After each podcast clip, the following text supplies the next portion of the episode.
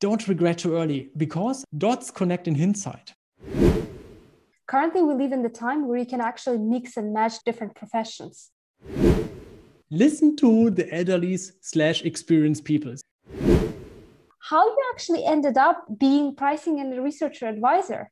I mean, from graduating from school, what kind of path did you follow to come where you are right now? Hey guys, it's Aga here, and you are listening to Which Profession, a podcast in which I'm interviewing people who will tell you about their profession, what they do at their jobs, and a lot more. In this episode, I'm interviewing Markus Husemann Kopetzky, who is a pricing researcher and a pricing advisor.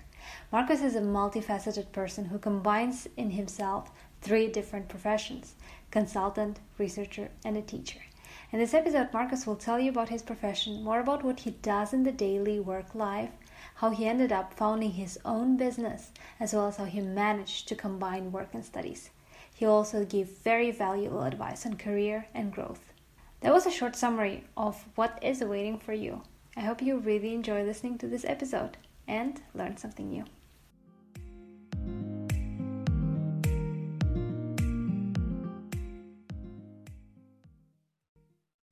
Hi, Markus. Huge thanks for taking your time and agreeing to be a guest of this episode and of the podcast. I am very honored to interview you because I know you're such an interesting person and have so much to share. And therefore, I, am really excited about our upcoming interview. So, I would say that just before I start shooting my questions, can you please briefly tell about yourself and introduce yourself? First, Aga, thank you very much for inviting me to your to your podcast. My name is Markus Husemann Kopetzky, and I'm a pricing researcher and pricing advisor, and could turn my passion into a real profession. Um, yeah, I think everything else I will reveal during the interview. Definitely. So you already mentioned what's your profession. You're a pricing researcher and a pricing advisor. Sounds cool, but what can you describe what it actually means? Yes, I do my very best to describe what it actually means. So I would divide my profession into three buckets. Scheme is about pricing and how to do pricing in a better way. And the three buckets it consists of uh, research, consulting, and teaching. So in the research part, I partner with academic friends to better understand how customers or consumers perceive prices, how they react up in this, what is the optimal price, uh, and so on. So I have a huge um, network of professors and assistant professors at various universities, and we do a lot of research projects in the space. So that's the research part. And the consulting part is okay, we know a lot about pricing and how pricing works, how people perceive pricing. What does it actually mean for companies? And in this space, I advise companies how to do pricing in a better way, whatever this means. So that's a huge variety of projects going on. And the last part is about uh, teaching. So I teach at university level. So uh, I'm responsible for a master uh, student course on price management, and I also teach small, medium, and larger companies about pricing. So executive and management training in this space. So these are the three buckets, and um, yeah, truly enjoy it that sounds very interesting. I would say that i'm personally really interested in behavioral economics and when you when you said like you you cooperate with researchers in understanding how people behave how people react i truly understand your passion because to be honest in the daily life when we make decisions there is so much behind it that can be that cannot be explained by a pure economics how we used to perceive it but by uh, so many things like okay how i got up today how i felt today and, and everything so many little things affecting my mood how i react to certain things. And that's why you're you're actually the whole profession of yours is so interesting because it's not like a oh yeah i look at the numbers i see i analyze and then i go no you look beyond that. Yeah i can totally uh, echo what you're saying and totally relate. So my research topics are on psychological pricing, so behavioral pricing. And we try to explain what standard economics cannot. And there are so many, so many effects out there. And most of them are really, are really funny, actually. And if you um, tell people about them, many of these effects make people think about um, how do they affect themselves and sometimes they feel a bit caught like oh yes that's how i do it for example I'm just thinking about whether I could quote my wife. But um, yeah, if you're buying a, a pair of boots, for example, or you buy the same pair of boots at the same price, but the former price was 50 euros more. So you get a 50% discount. The, the feeling of receiving a discount actually adds to the overall, let's call it transaction value. And you buy a pair of shoes because it's discounted, although you're part of the same money and receive the same pair of shoes. But getting a bargain makes you feeling as a smart, as a smart shopper. And this already, yeah, explains your buying decision. Not necessarily because you need these additional pair of shoes or boots, but you made a bargain and that's already sufficient value that you are willing to part with money. yeah yeah, I think that you can also give so many other examples that you see in the shops, like, oh, buy two for the price of one, and then you are buying more stuff. Uh, or like even the color differences one is white and one is blue and blue is so much more expensive and then uh, people would tend to like even there's this little tiny differences can can can affect how people perceive things yeah, so um, definitely, definitely. Really interesting. You already mentioned three big chunks of your job. However, I want to know how your daily life in the home office look like. So I want to know in details, like, okay, you you start your daily job and how the things go in the average. I know it's it's not. I would say the average is very tricky to describe, but I would say if you try to describe your average day, how would it look like? Yeah. So my average day is actually not average. Um, how I structure my work is by project. So I usually work on either of these buckets only at the same time. So I'm not having a research consulting teaching day. So for example, until end of June this year, I did all my consulting work this year. So I doubled down on consulting and consulting day is the average consulting day consists of, of alignment meetings, talking to your customers, figuring out what is the problem, talking about potential options to, to the solution. And in between, you have phases of solitude where you think things through, do the analysis, and um, work in one-on-one or group sessions to, to uh, find out solution. A consulting day is a very good mix of interaction and thinking analytics. So when I do research, which pretty much starts this month, it's a bit different. It's a, also a research project, but it's about thinking about problems, what could explain it, how do we measure what we think should explain it. So we think about experiments, then we create experiments in different contexts, either with, with students at the university or with, with panels, or we do it with, uh, with companies in a, in a real field experiment when we change something on a real website and see what happens. Then we analyze data, and the most time consuming part is about writing the research up and starting the review process. So that's also a good mix of solitude and interaction, but interaction is usually one on one session with some fellow researcher thinking about how should we address this problem? How should we set up the experiment? And then writing it up is in, in solitude. So you find a quiet decent place have your coffee and then you start writing and typing. And if you do teaching it's it's very interactive. Usually you start with the week when i do do teaching with figuring out what do does need to be taught so we either I look up the curriculum of at a university and see what are the learning outcomes, or we define the learning outcomes with our the clients and then think about the best way how to do it. And this is a bit challenging in times of Corona because interaction means in the best case breakout rooms on, on Zoom. I definitely miss the interactive part in the same room and on the same whiteboard and uh, doing stuff like this. And then yeah, that's the yeah. We, we start with the learning outcomes and uh, design a curriculum, and then engage in in delivery. And yeah, that's usually home office style. It's it's virtually uh, virtual conference calls, and sometimes I have a whiteboard when I draw something. I have two cameras in this case, but yeah, it's different, but still as interactive as possible. So these are the three kind of chunks uh, I call these projects consulting projects, research projects, and uh, teaching projects. And that's the beauty of this profession that you can focus on one by one and you're not too much distracted and getting pulled out of your of your thoughts and um, because you get another mail or you have another meeting yeah i can double down and get into something i would call a flow when i when i do these projects uh, you are one of the few examples or like one of the first times that i realized that currently we live in the time where you can actually mix and match different different professions. How you do right? You mix actually three different professions that people could do separately but you also balance them. You kind of find a you find a connection between them to bring all of them into a different level because you see from different perspectives. And that's i feel could be the future of any professions. You are not only a consultant but you could also be a teacher consultant or a researcher consultant teacher how you are. And that's um, you are a great example of it. And that's something to consider to be honest for any of us.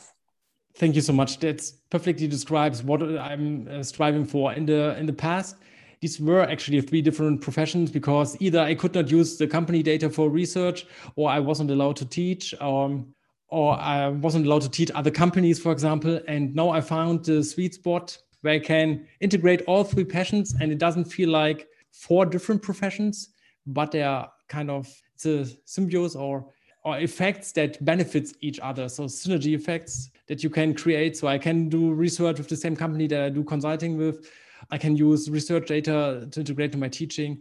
So both are mutually benefiting from each other and that's that's the beauty. And this only works if um, so having three professions at at once works only if you can find these synergy effects. Otherwise if you have three completely different professions that you like, it becomes really stressful on your daily on a daily schedule if you do three profession professions that are completely independent from each other at the same time. Yeah but how you are doing it like you are chunking them uh, you you focus at one point on research at one point on consulting at one point on teaching and then you you you spare thoughts. Okay this time i do research you really focus on your research doing your experiments writing up the paper. Then you do the consulting for the companies thinking about okay what's their problem? How can i solve them? And you focus on teaching separately. Okay what do students really need? How i can design for them the course that they will be really interested in. And you actually teach how how you actually explained. That's really interesting. But I feel like you can also get so many ideas from teaching to your research and from your research to your consulting that you can bring over. And I would say you already mentioned that you made out of your profession, out of your passionate profession. I would like to know what are the exciting things about your job you when you talk about your job i feel your excitement but what are the like i would say highlighted excitements that you that make you work make you get up every day and then do your profession. Yeah. I'm i'm a person who really likes likes knowledge. And in in my case so i'm not creating something with my hands but uh, creating something with knowledge that's so rewarding. So i create new knowledge with, with the research part. I apply knowledge and to actually to see how the ivory tower academic research can actually inform a consulting project and deliver real value to businesses and to disseminate this knowledge to, to the next generation. It's so rewarding that you find something out that somebody actually needs and somebody else appreciates to know. That's so that's so rewarding. If you focus on each of these individually, um, it wouldn't be ex- as exciting. But as I'm part of this whole I don't know where this word exists, kind of knowledge chain, creating and applying and sharing. That's super, super exciting. All on the same topic. So yeah, that's so rewarding that you can do everything, but with a focus, with a special focus. In my case, it's it's pricing. That's really that's really rewarding. All right, that is about what what excites you however are there any difficulties that you face or challenges where like oh no i have to do it or like you know this not the good parts yes the most problematic case i'm not sure whether it's de um, defined by the professional by my personal uh, personality it's that i see too many projects and i face too little time so what i mean is this: i see so many research ideas so many business opportunities out there and I need to prioritize and to stay focused. Otherwise, I'm chasing another blinking object, and that's then you, it doesn't get you anywhere. So of course I can devote my time to a research project right now, but it's only two months. So if I want to finish something, I need to focus on this. And focusing means I don't do anything on all the other things. And this is, I think, a problem many people might have. But in my in my profession, because you are looking at too different, uh, too many different uh, aspects, you see too many different interesting projects that you could pursue, and that's the um, most challenging part to say goodbye to a good idea to um, yeah to push through another one.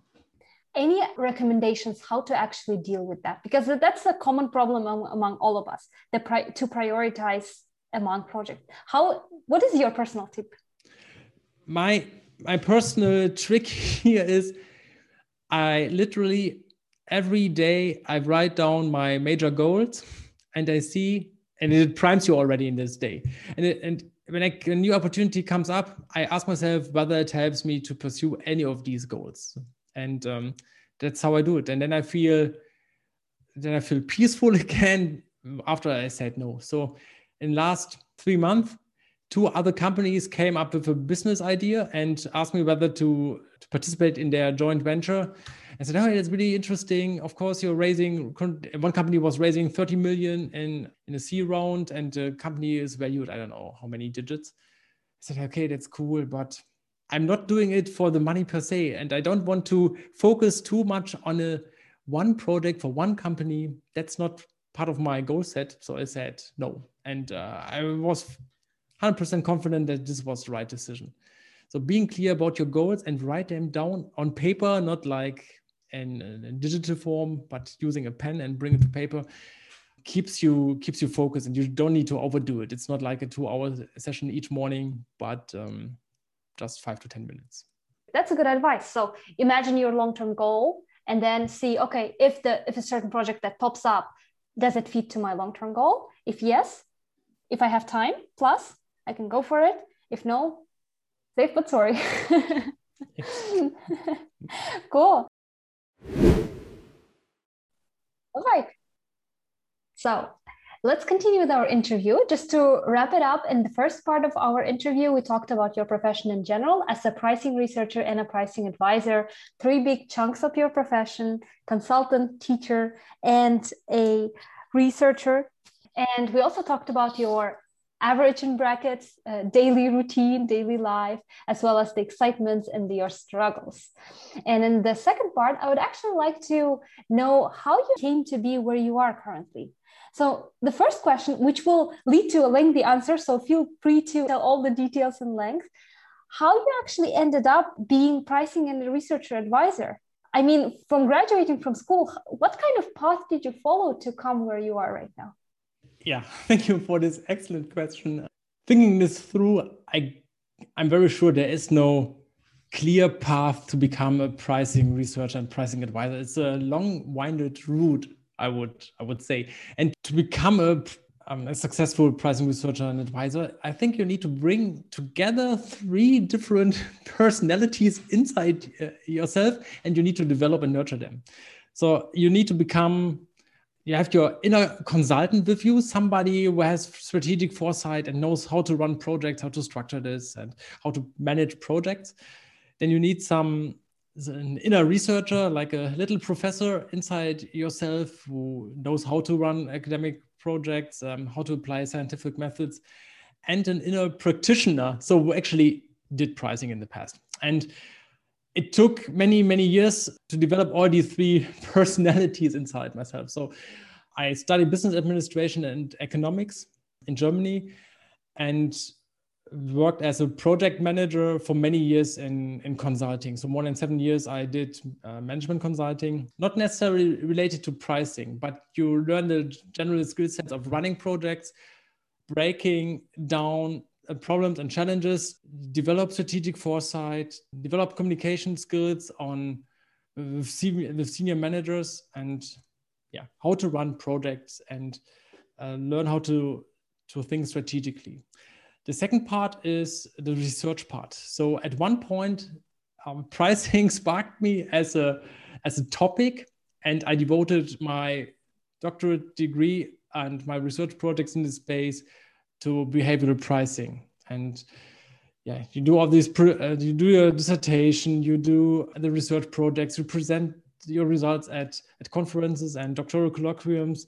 And at the end, my research was published in the Journal of the Academy of Marketing Science. So you have the whole research experience inside yourself.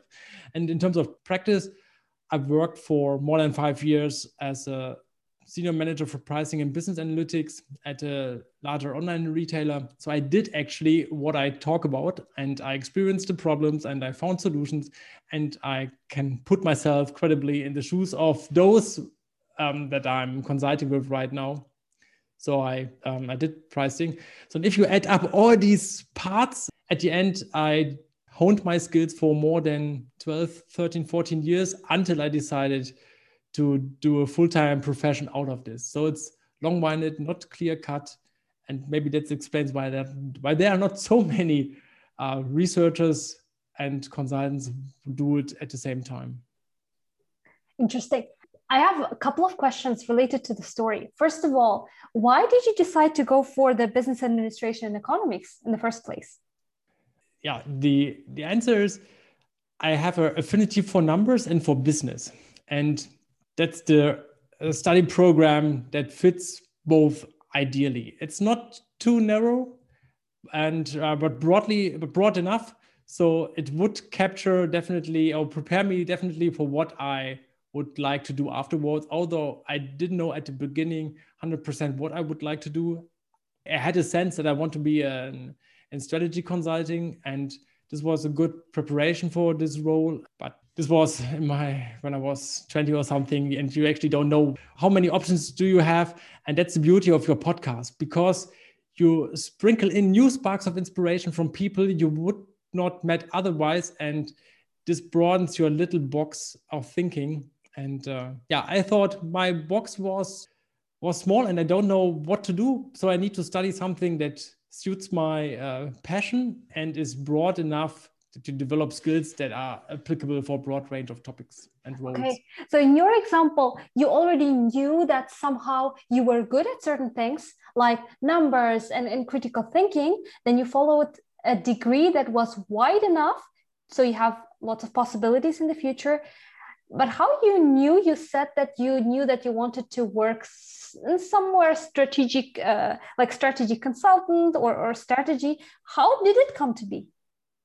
In my very first role, so I um, studied business administration and economics in addition to a full time position. So, and at one point, um, I was a project lead on the um, on the client side. I worked together with a major strategy consulting company, and I knew, okay, this is what I need to do afterwards. Um, so I met somebody who was already there where I want to be, and I think that's a good advice for other people. If you find somebody who is there where you want to be. This helps you to decide whether you also want to be there or to give away this romantic thought completely. I met actually a strategy consultant and I thought, okay, this is a cool role.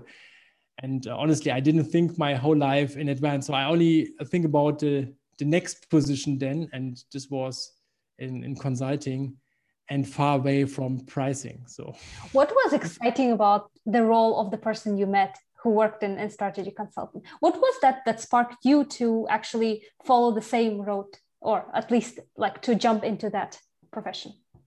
I like the way to to do projects one by one. So you can devote your full time to to particular problem, to particular challenge, and you are allowed to find creative ways how to solve it. So it's not like a routine job where you have a standard operating procedure where you do things like you do it. But uh, devoting your time and energy to a particular problem and solve it and then do something else afterwards with the same intensity is something that I felt most likely resonates with me. That's why I encourage every listener to your podcast to listen to all episodes until they find somebody that rings a bell with them and they kind of they strike the same chord and you are on the same vibe. Thank you. It happens in this case with them. Others, of course, others said, I would never do consulting. That's too much work and you are traveling, you're away from home.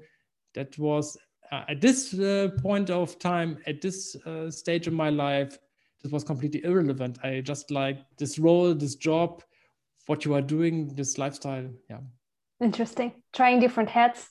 Because I like what you said, like you have one project, you devote yourself fully without being like, without dispersing your energy in different things happening. And then you jump into the next one and it's completely different thing. I think also the pace of learning is is very fast there. All right. And you said like that's how your passion for strategy and consulting came to be. However you said that after working in consulting for more, for about 7 years you decided to follow your phd in pricing. How did that decision actually happen? Like and second why was it in pricing? Yeah.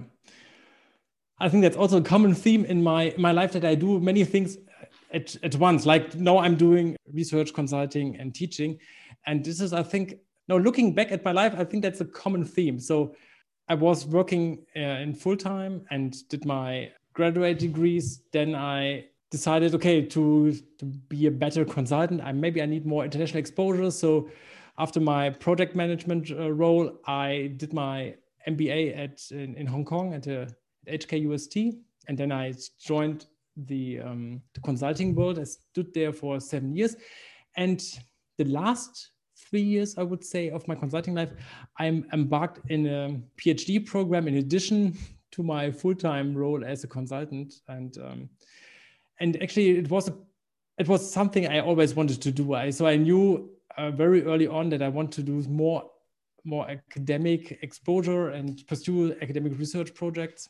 And the um, after four years of consulting, I became more serious about this because at this point I thought, okay, uh, consulting is cool, but as you said, the learning curve is steep, but it uh, doesn't get steeper. At, at the end, it flats out. I said, okay, what am I going to do afterwards? So with a family approaching, so the family wasn't approaching itself, but I knew, okay, if I want to be uh, serious with my girlfriend, then and we embark into a family endeavor, consulting is not the right life. So I thought, okay, what uh, what should I do afterwards? And um, I could imagine doing more academia. So, nevertheless, before you go into academia, uh, you need to have a passion or a spark of, of passion that uh, enlights your academic fire. And this spark happened in one of my research projects. So, I was consulting with a large insurance company, and we talked about how monthly or annual payments would affect consumer behavior.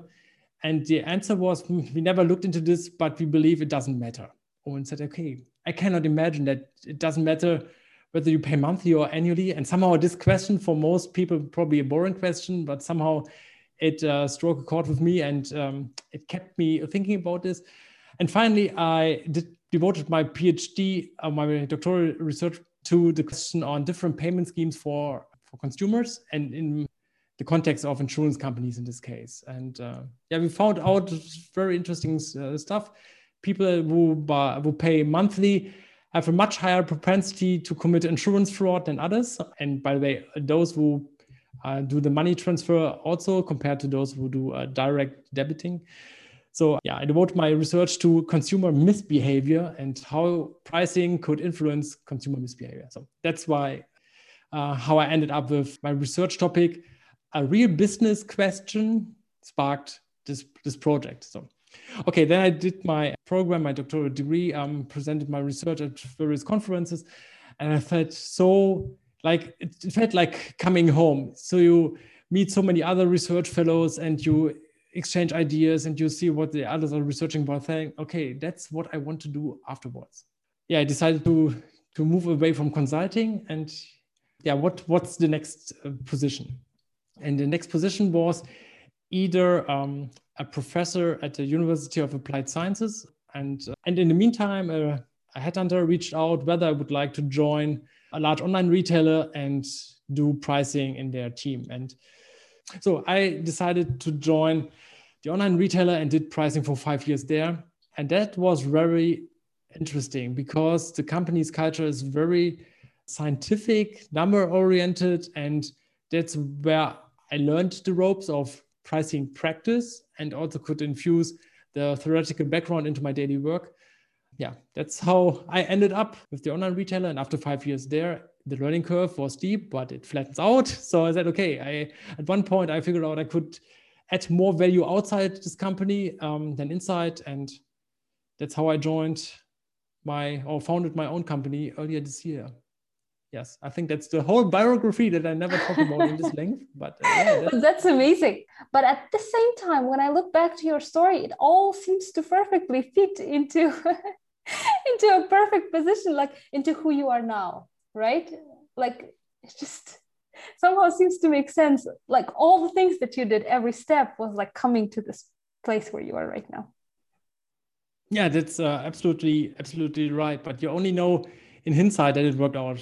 Of course, I had doubts along the way, and whether this is correct or that I was um, afraid that I won't get a position. Of course, I applied for many positions that I didn't get, and uh, uh, I regret it a lot. But um, at the end, um, yeah, it seems to work out. what What is your advice to people who are currently in, like, in the middle of the struggle? Uh, between like rediscovering yourself and trying out new things how to overcome this and how to understand okay it's time to to move and that everything will be fine? Yeah it's an interesting question right? I think you can approach it from two angles. First to understand that you are in the right in the wrong position so you want to go somewhere else. And second, you see already the target destination and you want to go there. So the first perspective is go away, and the second is go somewhere. And I think you need both. So you definitely need to know, okay, where do I want to end up? So just quitting your job and doing something else brings you in the same awkward position that you're right now. So so I uh, always knew that I uh, will um, create my own company at one point, but I still need to figure out what I going to do. So in the meantime, I created a blog about pricing. I wrote books about pricing, and people reached out to me. So one of my readers reached out to me, "Hey Markus, can you help me with an advertisement?" It was actually my first project uh, on the site. I said, "Okay, that's really cool." Then another reached out to me, and uh, a former colleague of mine uh, was hired away to a brick and mortar company, and now is responsible for the uh, online shop. Hey Markus, I read your blog pricing gets into the C-level silo where I'm working in, and um, my C-level boss is responsible for pricing now. Can you help us with this project? Because we, I know that you know e-commerce pricing. Can you help us? And of course, okay, so I had already my first real project. And so it was this easy, easy move to create my own company because I already was booked out for next month. And then I felt, okay, even if this project wouldn't work out and it got actually delayed, this is still the right move, right? And I, I felt confident this is the right one. And so it worked out. But it wouldn't have done so if I hadn't published two years earlier a book, created a blog one and a half years earlier. Yeah. So you need to to do some steps into the right direction that you feel might be the right direction. And then the world conspires uh, uh, outside uh, of yourself to make you uh, successful. Yeah, that's uh, would be my advice. Thank go you. in the right direction, uh, although you don't know where the seventh step from now will lead you, but you should go at least the first step into the right direction.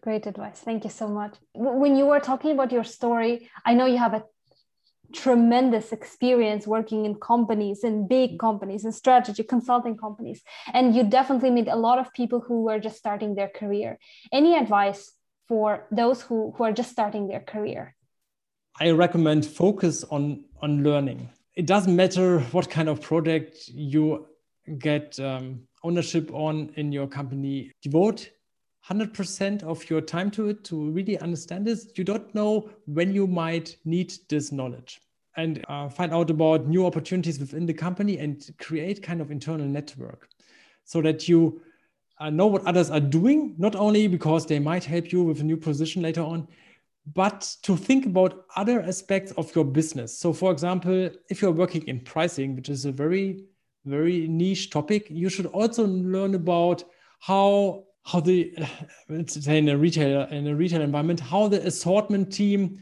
plans their assortment, what they want to sell, how the marketing team approaches marketing, how the finance team uh, defines the financial performance, and how do they measure things. And you might have people in your own peer group like junior finance managers, junior marketing managers, and so on. And you should close, create close bonds with them and un- try to understand what they are doing.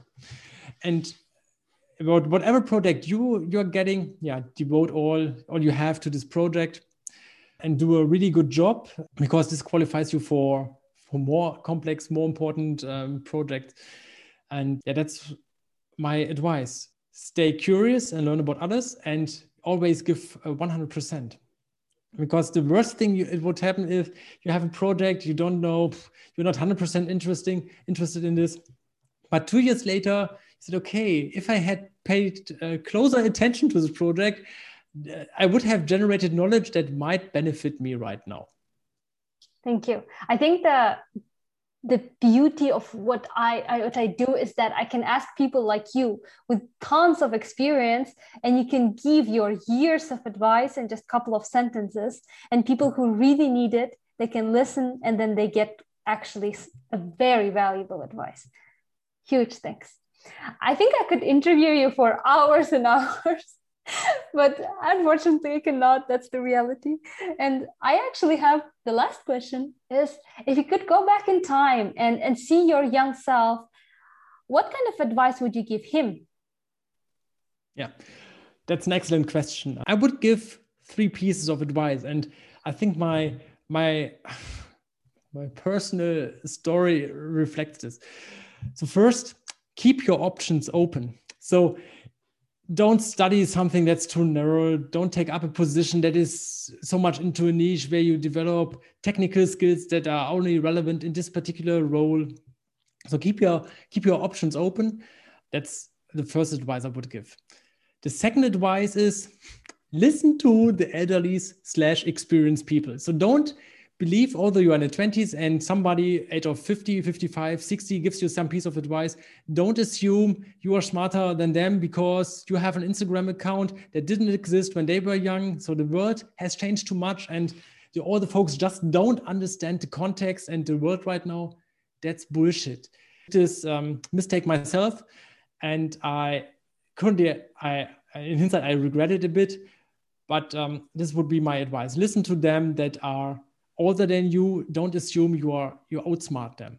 Um, yeah, and the, and the last one is don't regret too early. So if you don't get this um, A league uh, company position and you end up with something you believe is inferior, don't regret too early because, and this quote is, I think, borrowed from Steve Jobs dots connect in hindsight. Uh, and in my case, of course, it looks like the perfect master plan to become a pricing researcher and consultant because that's my whole destiny uh, meant to be. No it, it's not this uh, it's not like this. There's no master plan but if you go step by step uh, at, in hindsight i understood okay why i didn't get this position. So trust that it all works out and uh, you only get this evidence that it had worked out. In hindsight don't regret too early. Thank you. And on this note i'd like to Thank you for this interview. It was a pleasure to listen to you, to your advice, and to your story. Thank you so much. Thank you for having me. I truly enjoyed this interview, and I hope I could spark some eh, some some inspirations out there. Thank you.